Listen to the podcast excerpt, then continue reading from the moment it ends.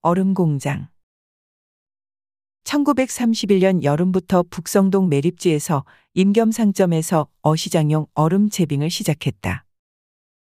인천에서 제빙이 가능함에 따라 일반인들도 계절과 관계없이 얼음을 쉽게 접할 수 있었다.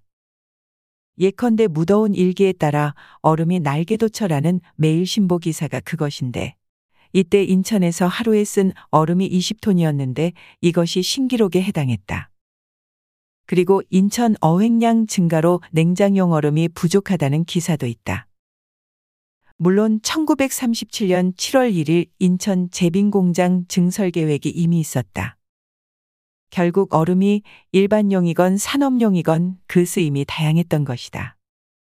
여름에는 경성의 골목마다 빙수집이 없는 곳이 없을 정도로 빙수의 인기가 대단했다는 신여성의 글을 통해 보건대 인천에서의 제빙은 좀 더 이른 시기가 아닌가 한다.